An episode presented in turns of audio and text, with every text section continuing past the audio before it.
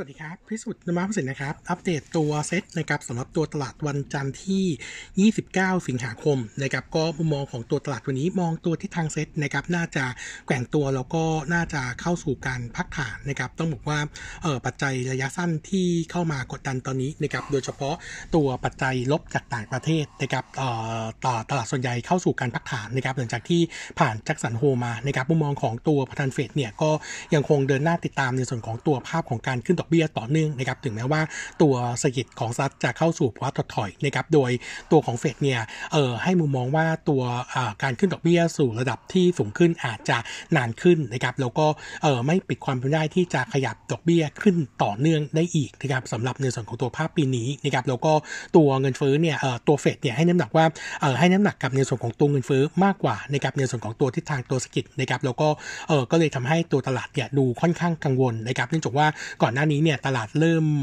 ให้น้ำหนักนะครับว่าถ้าว่าเศรษฐกิจดูชะลอตัวนะครับตัวเฟดอาจจะมีการผ่อนคลายบ้างหรือเปล่านะครับเออมุมมองของโนมูระนะครับบอกว่าตัว speech ของทางพาวเวลเนี่ยเออใกล้เคียงกับที่โนมูระประมาณการไว้นะครับโนมูระเองก็เลยยังไม่มีการปรับในส่วนของตัววิวเออยังคงเป็นวิวเดิมนะครับก็คือคาดว่าตัวเฟดจะขึ้นดอกเบี้ยนะครับในเดือนกันยายนเดือนหน้านะครับที่ 50ปิบนะครับแล้วก็เดือนเออพฤศจิกายนธันวาคม แล้วก็กุมภาพันธ์ปีหน้าจะขึ้นเดือนละ 25ปิบงั้น terminal rate นะครับจะอยู่ที่ 3.5 ถึง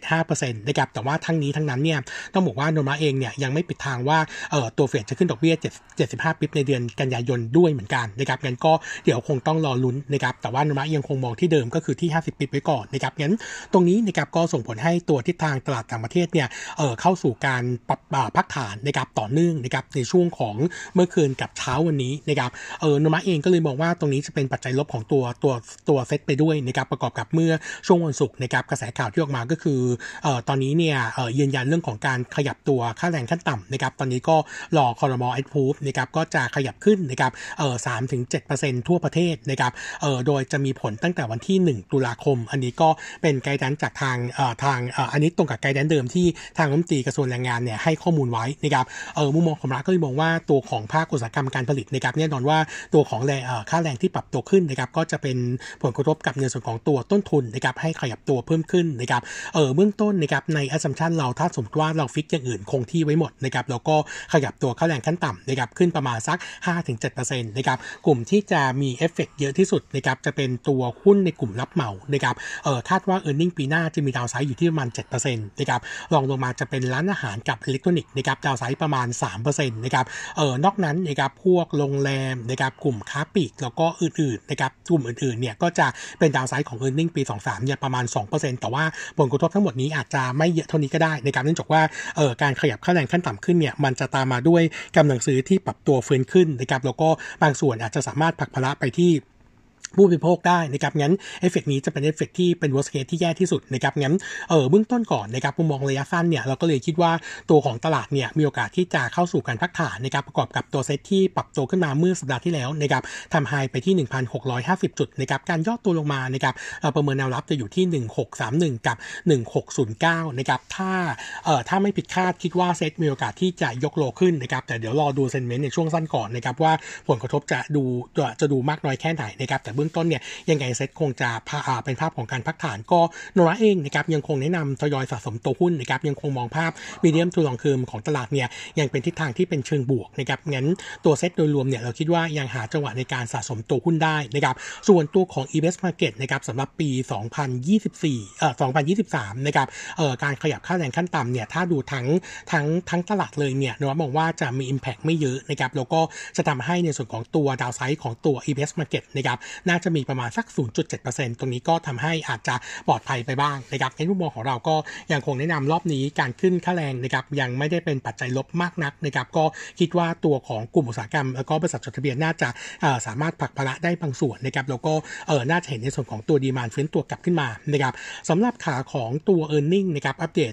อีกตัวหนึ่งนะครับ e a r n i n g พิ่งประกาศมาจะเป็นตัวของ Mac นะครับ MC นะครับ MC Group นะครับเออ e a r n i n g ของเขาเป็นงบควอเตอร์สี่นะครับจบงบเดือนมิถุนายนนะครับ earning ออกมา inline เราตลาดคาดนะครับ bottom line ที่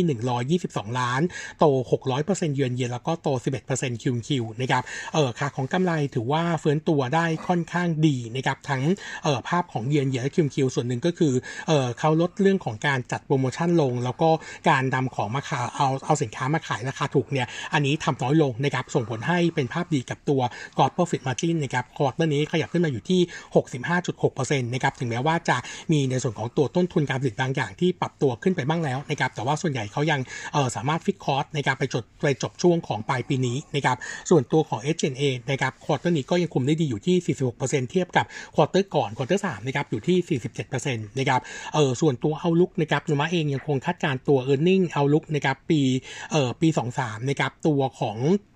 bottom line ปี 23เนี่ยคาดการณ์ไว้ 582 ล้านนะครับก็จะเติบโตได้ 20% year on year มาจากทั้ง top line ที่โตดีขึ้นนะครับประกอบกับในส่วนของการปรับตัวแบรนด์นะครับเออทั้งในส่วนของตัว outlet ที่อยู่ในปั๊มปตทด้วยนะครับก็ส่งผลให้ตัวของ margin น่าจะดีขึ้นด้วยนะครับงั้นมองของตัวแม็กนะครับก็มอง positive view ยังคงแนะนำ buy ใน target price ที่ 12.5 บาทนะครับเออ paper ตัวถัดมานะครับอัปเดตตัวเออเอ่อตัวของ Key Takeaway for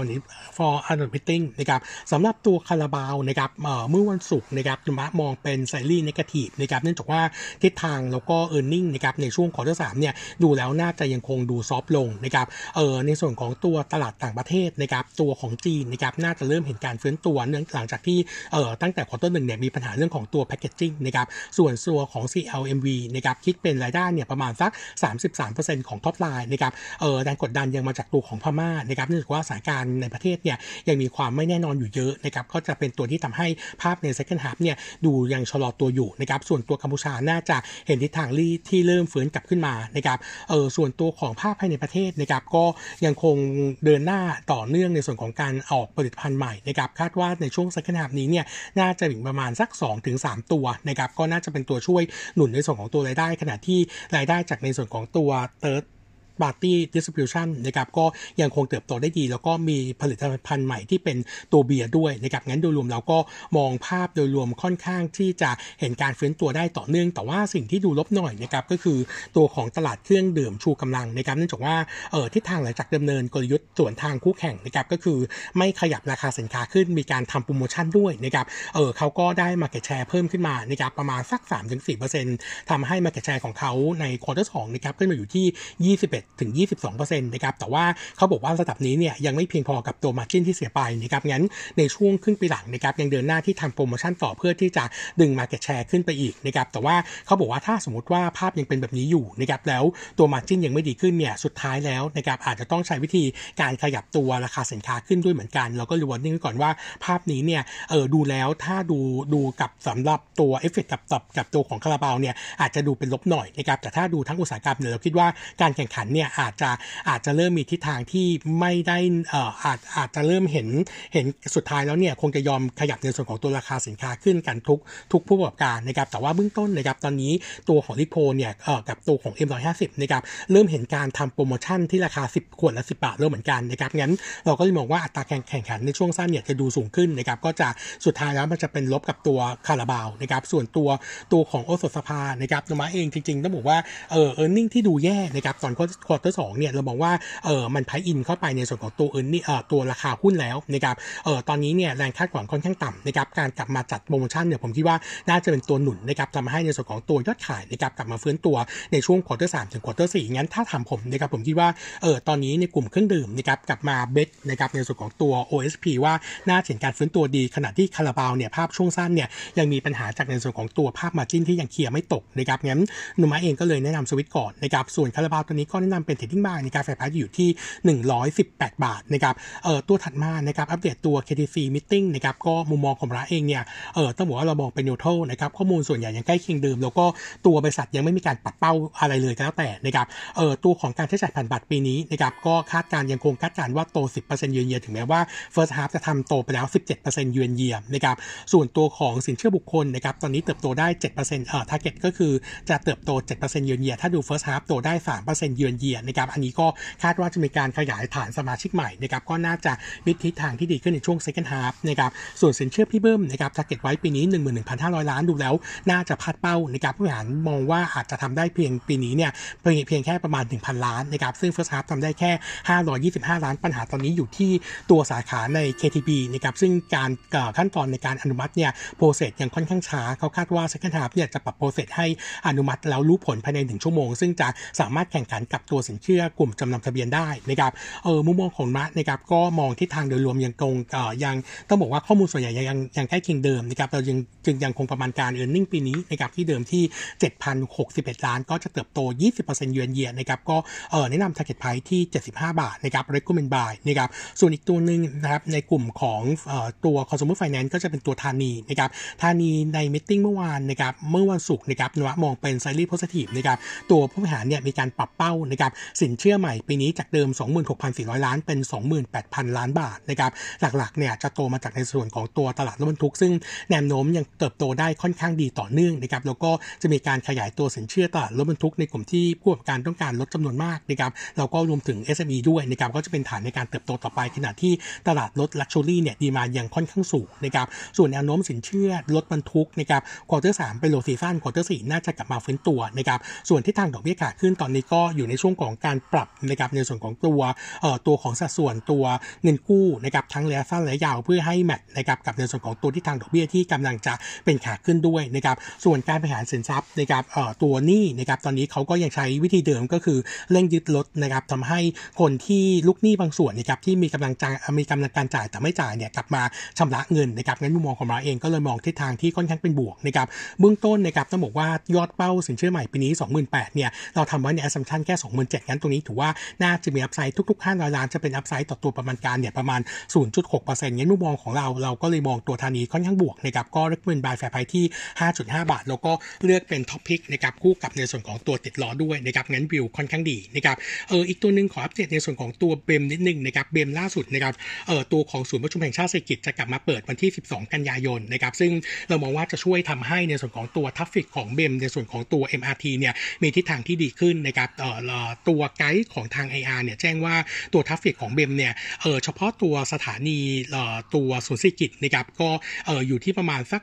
10-20%นะครับแล้วก็เป็น top five ด้วยนะครับงั้นการกลับมาเปิดด้วยตัวเอ่อตัวของศูนย์ประชุมแห่งชาติชาติสิริกิติ์ที่ใหญ่ขึ้นนะครับใหญ่กว่าเดิมเนี่ยประมาณ 3-4 เท่าก็จะจะช่วยเพิ่มในส่วนของตัว traffic ไปด้วยนะครับงั้นมุมมองของเราก็มองทิศทางเชิงบวก แล้วเราเชื่อว่าตัวทัฟฟิกของ MRT จะเทียบเท่า pre-COVID ช่วงquarter หนึ่งปีหน้าปี 23นะครับงั้นทิศทางเอ a r n i n g ยังน่าจะเห็นการฟื้นตัวได้ต่อเนื่องงั้น เรายังคงแนะนำ buy ในค่า fair price ที่ 9.7 บาท อันนี้ยังไม่รวมในส่วนของตัวรถเอ่อตัวรถไฟฟ้าสายสีส้ม ซึ่งจะถ้าว่าได้มาก็จะเป็น upside อีกประมาณบาท 50 ด้วยนะครับงั้นมุมมองของเราก็มองทิศทางบวกสำหรับตัว BEM นะครับวันนี้อัปเดตเท่านี้นะครับขอบคุณครับ